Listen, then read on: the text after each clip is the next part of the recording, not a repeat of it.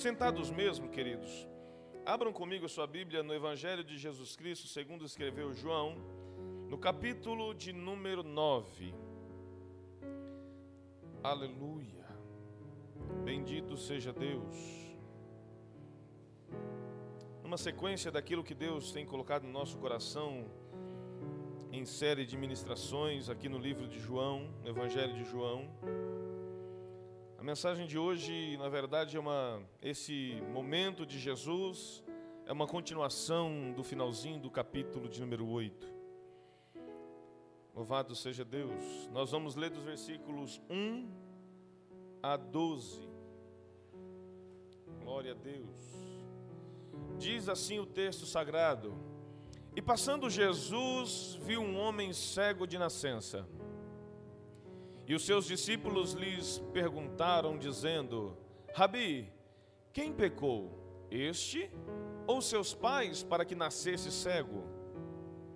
Jesus respondeu: Nem ele pecou, nem seus pais, mas foi assim para que se manifeste nele as obras de Deus. Convém que eu faça as obras daquele que me enviou enquanto é dia. A noite vem quando ninguém pode trabalhar. Enquanto estou no mundo, sou a luz do mundo.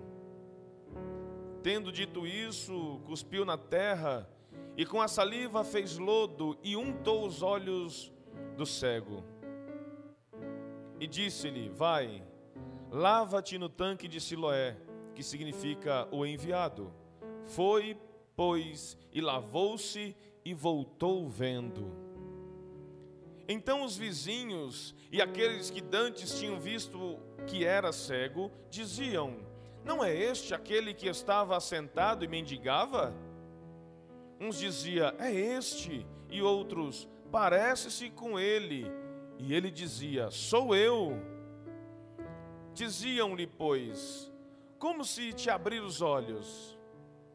E ele respondeu e disse: O homem chamado Jesus fez lodo e untou-me os olhos e disse-me: Vai ao tanque de Siloé e lava-te. Então fui e lavei-me e vi.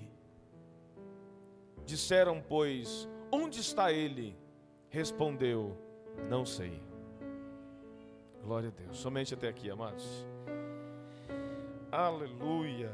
Jesus, Ele é a luz do mundo. Só dá valor à luz, irmãos, quem correu o risco de perder a visão, por exemplo.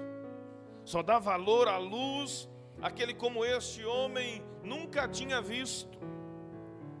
Só sabe o valor que é enxergar, do que é ver, do que é poder contemplar a criação de Deus, aquele quem perdeu a sua visão como o cego Bartimeu, que clamava, que clamava à beira do caminho, tão alto que chamou a atenção de Jesus.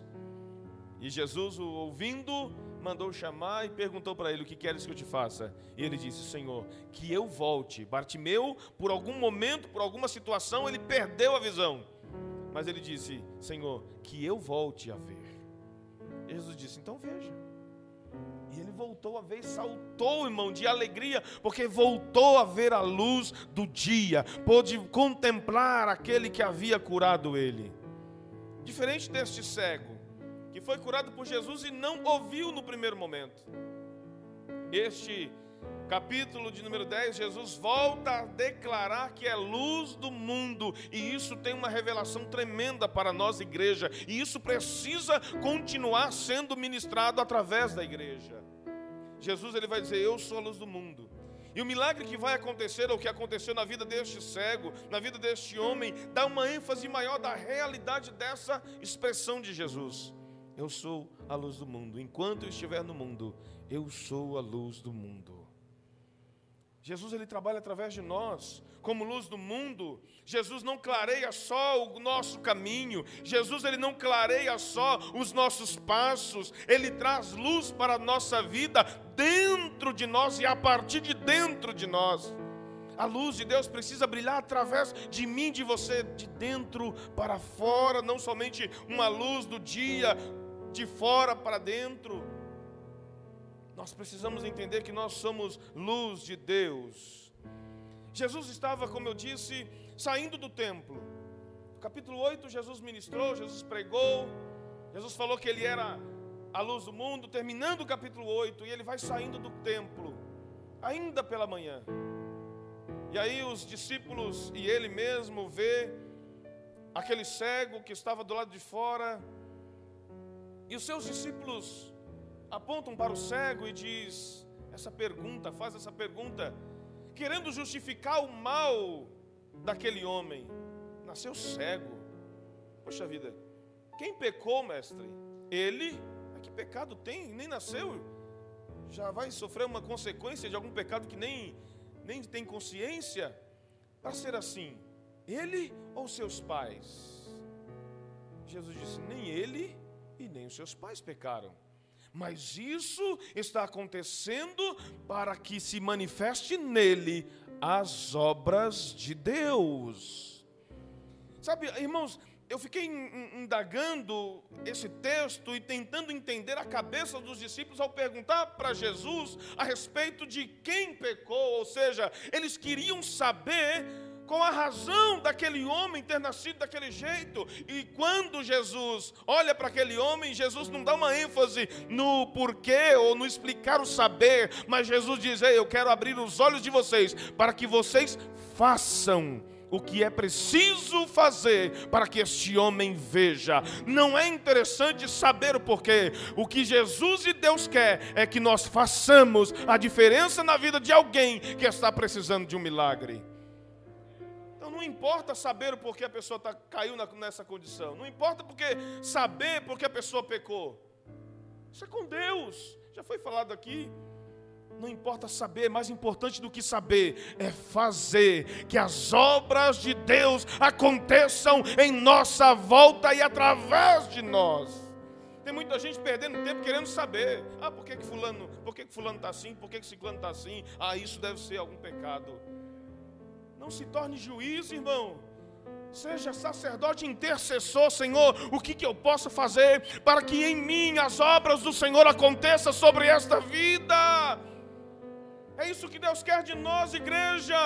Ele quer mais sacerdotes do que juízes. O irmão Tiago já falou aqui. Ele não é nosso juiz, ele é o nosso advogado. Ele quer mais sacerdotes do que juízes. Precisamos interceder sem expor ninguém. Olha, lembre-se dessa lição. Quando você aponta alguém, lembre-se que tem três dedos apontando você. Geralmente, quando eu aponto alguém, esqueço de olhar para a minha mão. E a minha própria mão está, ó, você julga com um, e Deus está te jogando com três: Pai, Filho e Espírito Santo. Olha para ti, examina-se você e faça a obra de Deus. Jesus já havia dito para eles, e Lucas, o doutor Lucas, no seu evangelho, no capítulo 4 e versículo 18, quando Jesus vai para o templo, na sinagoga, e ele vai ensinar dá-se para ele o livro do profeta, o pergaminho do profeta Isaías, no capítulo 61. E Jesus diz: Hoje se cumpre essa escritura. Qual é? O que está escrito: O Espírito do Senhor está sobre mim, porque Ele me ungiu para pregar as boas novas aos pobres, Ele me enviou para proclamar liberdade aos presos e recuperação da vista aos cegos e para libertar os oprimidos. Jesus, ao ler esse texto de Isaías, está dizendo: Hoje se cumpriu em mim ao citar o texto de Isaías 61, Jesus está revelando o propósito de sermos cheios do Espírito de Deus. O texto diz: Porque o Espírito de Deus veio sobre mim. E se você entendeu, se você ouviu bem o texto que nós lemos, para cada vez que Jesus usa a palavra para, olha quantas vezes essa palavra para aparece. O Espírito do Senhor está sobre mim, porque Ele me ungiu para pregar as boas novas. Ele me enviou para proclamar liberdade, recuperação e vista aos cegos, para libertar os oprimidos. Por três vezes Jesus usa a palavra para. E isso quer dizer muita coisa para nós. Cada vez que ele usa a palavra para, ele está nos mostrando quais são as obras de Deus, quais são as obras que ele quer que a igreja realize para a glória dele. João 9,4 ele vai dizer: enquanto é dia, precisamos realizar tais obras daquele que me enviou. A noite se aproxima, ele está falando de trevas, período em que ninguém vai poder fazer nada. Nós precisamos trabalhar enquanto é dia, irmão. Aleluia. O pecado de alguém nunca será o foco de Jesus. Lembra da mensagem passada, quando trouxeram a mulher que foi pega no adultério? Jesus tira o foco da mulher e põe nos juízes dela. Então o foco não é o pecado, irmão. O foco de Jesus será o perdão. É isso que ele quer que seja maior na vida de um servo dele. Nós não podemos focar no erro, no que levou a pessoa a cair, no que levou a pessoa a desistir da fé. Nós temos que olhar para o perdão de Deus sobre a vida dele e fazê-lo como obra dele. Essa pessoa enxergar o perdão dele. O perdão e não a consequência do pecado a doença ou a deficiência de alguém não é o foco, mas a oportunidade das obras de Deus se manifestarem sobre esse alguém. Se é doença, irmão, não importa a causa da doença, o que Deus quer fazer através de mim e de você para que as obras sejam manifestas é a cura, trazer cura para esta pessoa, é dizer para ela: eu não tenho nada, mas o que eu tenho, isso eu te dou. Seja abençoado com saúde em nome de Jesus. E você vê essa pessoa sendo curada. É isso que precisa estar em foque. Quando Jesus diz: Enquanto estou no mundo, eu sou a luz do mundo. Mas Jesus ascendeu aos céus, Lucas. Jesus chamou os discípulos naquele monte na Galiléia e falou: oh, estou indo, mas virá outro consolador. Mas interessante é, é compreender a palavra em que ele disse: Enquanto eu estiver no mundo, eu sou a luz do mundo. Ele subiu ao céu, deixou de ser luz? Não porque ele disse: Onde estiver dois ou três reunidos em meu nome, ali eu estarei. Então, por causa de mim e de você, reunidos aqui neste lugar, o Senhor continua sendo luz neste mundo, através de mim e de você. Jesus está dizendo que está no mundo através de cada um de nós. Enquanto estivermos, enquanto a igreja está, estiver neste mundo, este mundo terá a luz do Senhor. Este mundo terá a luz do Senhor, a oportunidade de serem salvos, curados, libertos, restaurados em Deus. Por causa da igreja, no dia que a igreja tirar, irmão, aí não haverá mais luz. No dia que a igreja for tirada dessa terra, não haverá mais luz. É disso que Jesus está dizendo. Lembra do que Mateus registrou de Jesus dizendo aos seus discípulos sobre sermos luz? Mateus 5,14 diz: Vós, Jesus dizendo, vós sois a luz do mundo. Não se pode esconder uma cidade edificada sobre o monte. De longe se vê uma cidade alta por causa das suas luzes, e é isso que ele está dizendo para mim, para você. Nós, como luz, somos como uma cidade edificada sobre um monte. De longe se vê, irmão, de longe vão ver a luz de Deus brilhar em você, e você precisa refletir essa luz sobre a vida de alguém para a glória dele. Ninguém vai poder te tocar, você é luz de Deus ninguém vai poder te tocar. Como luz neste mundo, a igreja precisa clarear as vidas que estão na escuridão. Como já foi dito aqui, que abra-se, que caia dos olhos das pessoas essas escamas que impedem de elas enxergarem o Senhor e enxergarem o caminho de perdição que estão trilhando. Como luz neste mundo, a igreja precisa manifestar as obras de Deus. Como luz neste mundo, a igreja precisa levar claridade para as vidas que estão em trevas. E percebendo que Jesus opera ou realiza a obra de Deus na vida daquele homem, aqueles homens judeus, aqueles líderes religiosos, fariseus, sempre tem esse grupo, né? Se levanta enfurecido Jesus fez algo inusitado, irmão. Ninguém fez. Aliás, é o primeiro milagre em toda a Bíblia que acontece de alguém enxergar após ter nascido cego, cegueira de nascença. É a primeira vez que Jesus opera esse milagre e de uma forma que ninguém, ninguém esperava.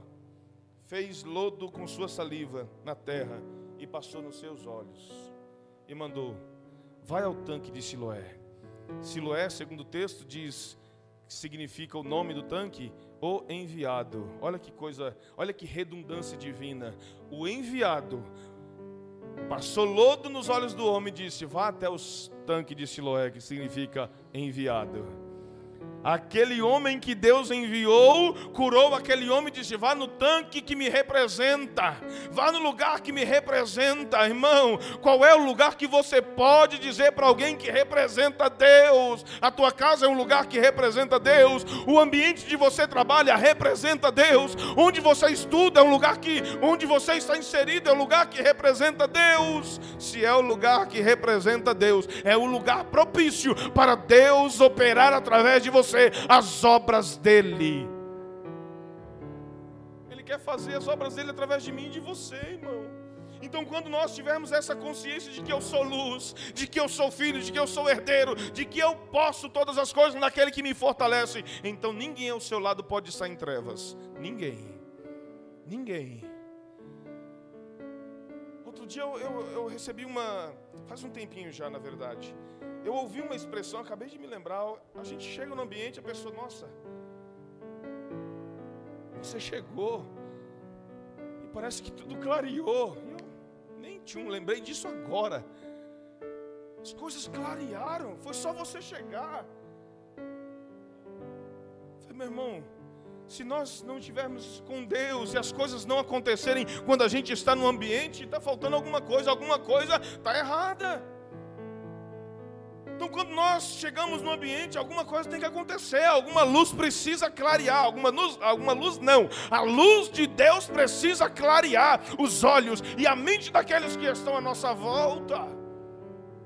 Poxa, você chegou, não estava funcionando, você chegou e funcionou.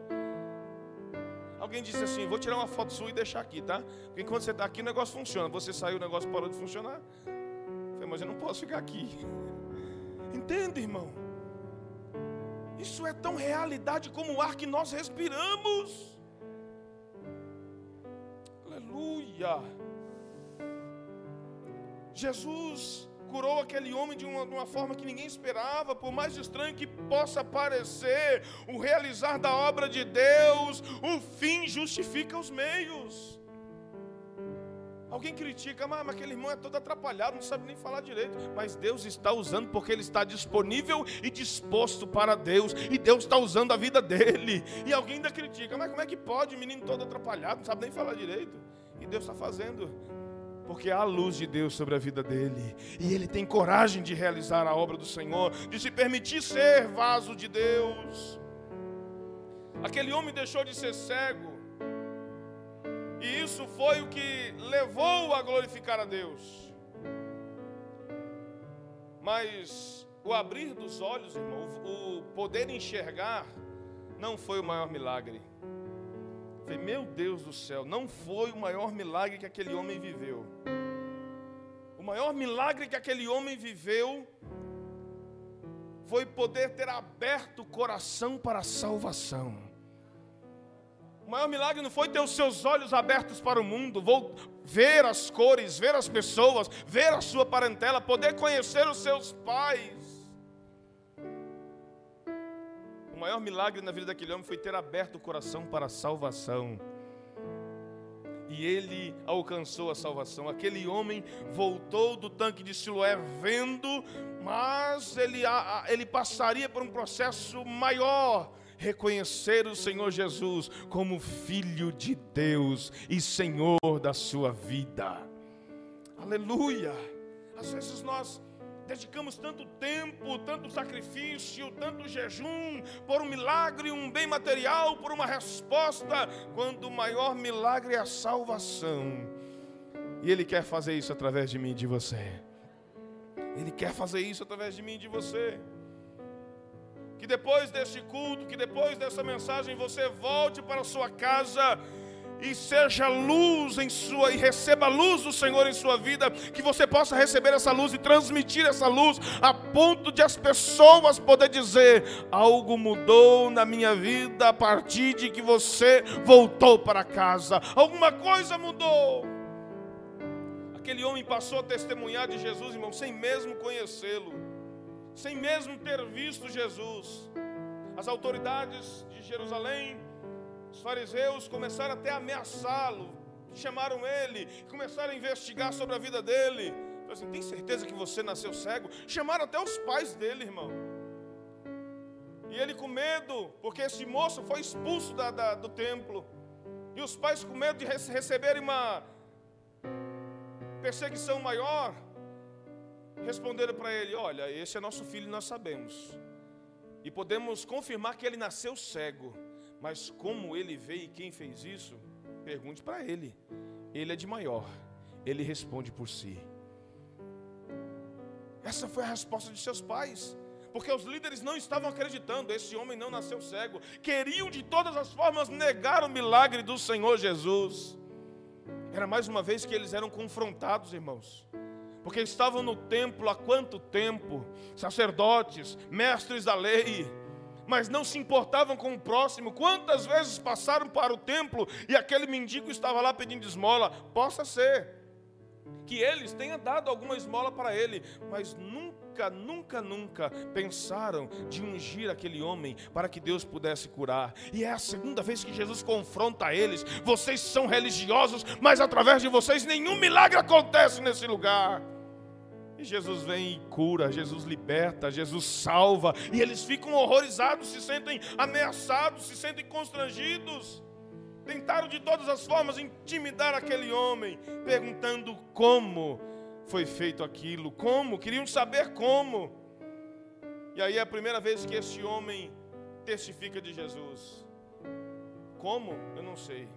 Só sei que o homem chamado Jesus fez isso.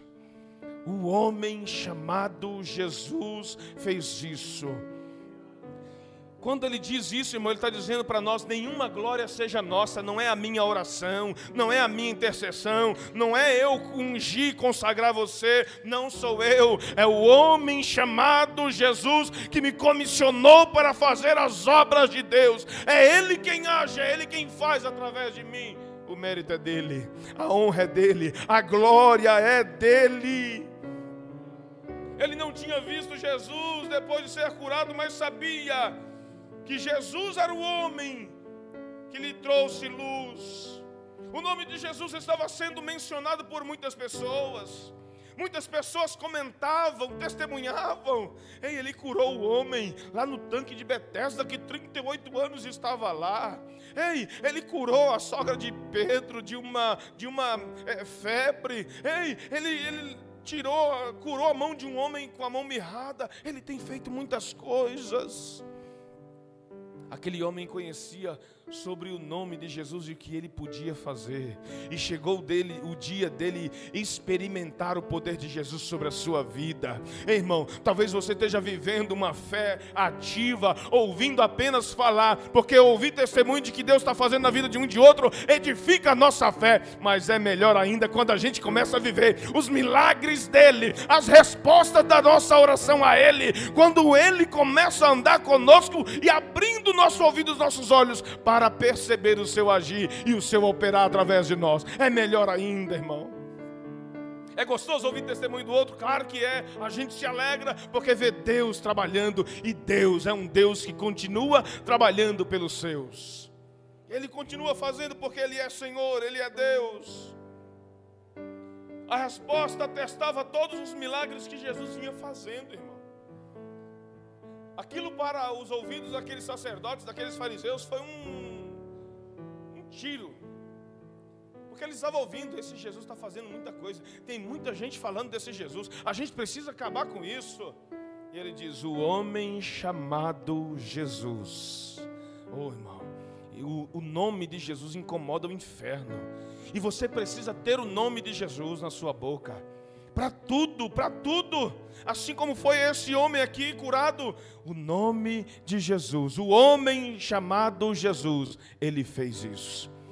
E esse homem, Jesus, fará na minha e na sua vida aquilo que é impossível para mim e para você. O homem chamado Jesus tem o poder para operar segundo a sua fé. Se você crer, receba e ele fará na sua vida no nome santo dele. Aleluia. Incomodados por saberem de quem estava se tratando, de quem o homem estava falando, eles insistiram com aquele homem: Que dizes tu a respeito dele? Eles não esperavam que aquele homem estivesse tão convicto a respeito de Jesus, mesmo sem tê-lo visto. Ó, oh, estão dizendo aí que ele é isso, ele é aquilo outro, mas nós sabemos que ele não é homem de Deus nenhum. E você, o que, que você diz? Segundo o testemunho desse homem, este que me curou, este homem chamado Jesus, ele é um profeta. Ele é um profeta. Aqueles homens parece que tinha comichão nos ouvidos. Começaram a ficar malucos, irmão. Aquele homem mesmo sem ter visto Jesus, mas sabendo que ele abriu os seus olhos, ele disse: Este Jesus, ele é um profeta. Ele é um profeta. Ele é um verdadeiro representante de Deus. Ele sabe da minha história. Ele disse para os seus discípulos que eu não havia pecado, que meus pais não haviam pecado. Como é que um homem pode saber da minha história se não for um homem enviado de Deus? Ele é profeta. Não foi ninguém que falou para ele da minha vida, foi o próprio Deus. Deus não está alheio à sua história, viu? Deus sabe exatamente o que cada um tem passado aqui, e Ele está dizendo: Eu tenho controle de tudo, viu? Eu tenho controle de tudo. Não se desespere, no momento certo, a obra dele vai acontecer na sua vida, porque Ele é Deus fiel. Ele está vendo, Ele tem contemplado. Aleluia, nada adiantava. Aquele homem foi curado e sua convicção levou para mais outro testemunho testemunho, o terceiro testemunho desse homem foi reconhecer que Jesus era verdadeiramente um homem de Deus. Irmão, sabe o que significa essa expressão? Uma expressão honrosa, ser um homem ou ser uma mulher de Deus. Meu Jesus amado, essa expressão que aquele homem usou, dizendo que Jesus, na verdade, ele estava fazendo uma afirmação, mas defendendo o próprio Jesus. Aqueles homens estavam dizendo que Jesus não era de Deus, que não era filho de Deus, que ele operava por demônios. Ele disse: não, não, não, não, não. Um homem ruim, guiado por demônio, não pode fazer as obras que este homem faz. Este homem é um homem de Deus. Este homem é um honrado enviado de Deus. E a minha oração, irmão, é que nessa igreja ele possa levantar homens e mulheres de Deus, cheios do Espírito Santo, para fazer a obra dele aqui neste bairro, aqui a partir dessa igreja, no meio da sua família. Esse testemunho desse homem dizendo que ele era um homem de Deus, isso tem uma profundidade muito grande, irmão. Dizer que ele é um homem de Deus, homem de Deus é o homem que Deus escolheu, que Deus capacitou, que Deus levantou, que Deus salvou, que Deus santificou, que Deus justificou para fazer as obras dele. Deus limpou a sua vida para você fazer a obra dele. Deus te salvou, Deus te limpou lá daquela lama que você vivia para você fazer a obra dele. Deus te resgatou como ovelha perdida para te fazer um homem e uma mulher segundo o seu coração, um homem e uma mulher de Deus. Que você se orgulhe em Deus, em Deus. Quando alguém reconhecer em você, eita que mulher de Deus, eita que homem de Deus.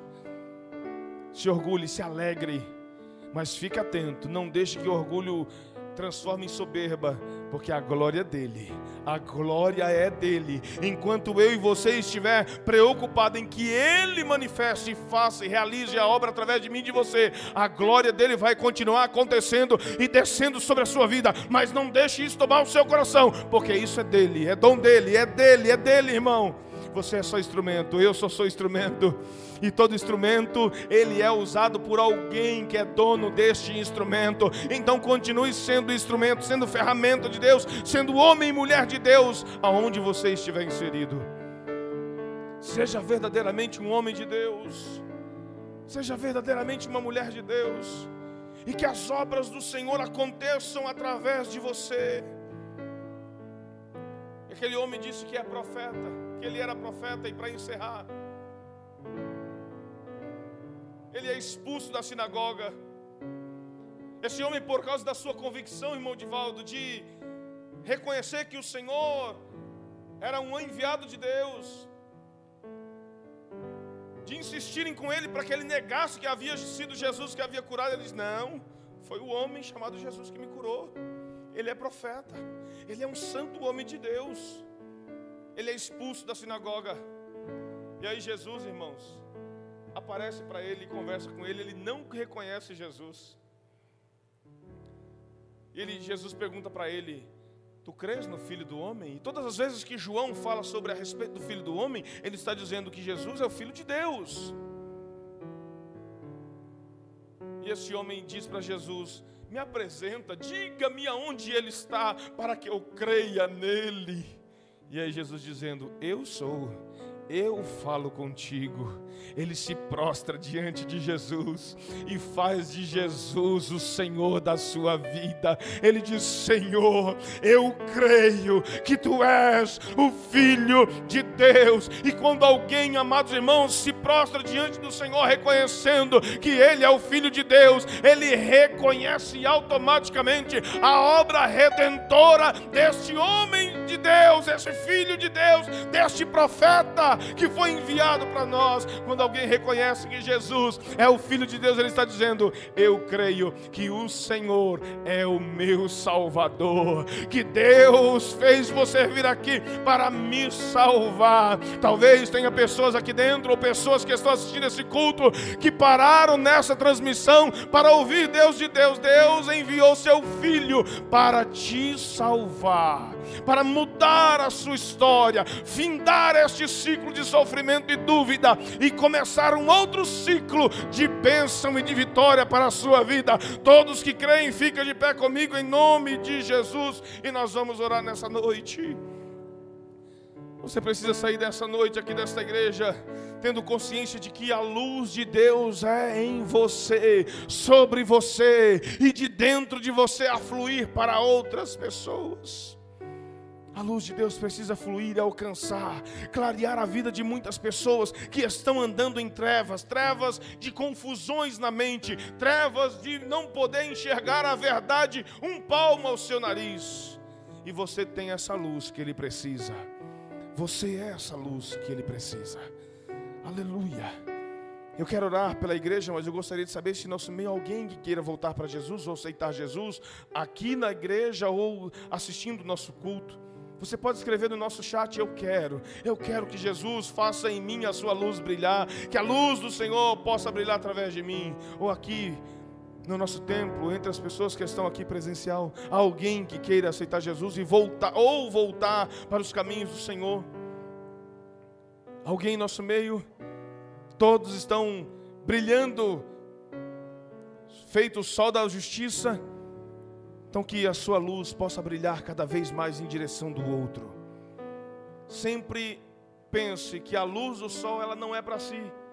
E a luz do sol da justiça que é Jesus sobre você não é para brilhar para você. Quando você sufoca a luz, ela acaba apagando. Então a luz de Deus em sua vida não é para ser sufocada, é para alimentar outras pessoas, para trazer clareza sobre outras vidas. Aleluia. Eu vou orar pela sua vida. Querido Deus, em nome de Jesus. Continue abençoando a tua amada igreja, Senhor, aqui em Jardim Ipanema. E todos quantos assistirão este culto, Senhor, através do YouTube. Senhor, que o Senhor abençoe poderosamente faça ele ter essa consciência de que é luz, de que é luz e que precisa resplandecer de que ele e ela são cidades edificadas sobre o monte, Senhor. E essa luz vai servir, ó Deus amado, para nortear muita gente como um farol. Deus, em nome de Jesus, usa os teus filhos e filhas que têm consciência de estarem brilhando para o teu reino, para que possam realizar a tua obra, em nome de Jesus. Amém, amém e amém. Louvado seja Deus. Que o Senhor continue abençoando a amada igreja em nome do Senhor. Aleluia.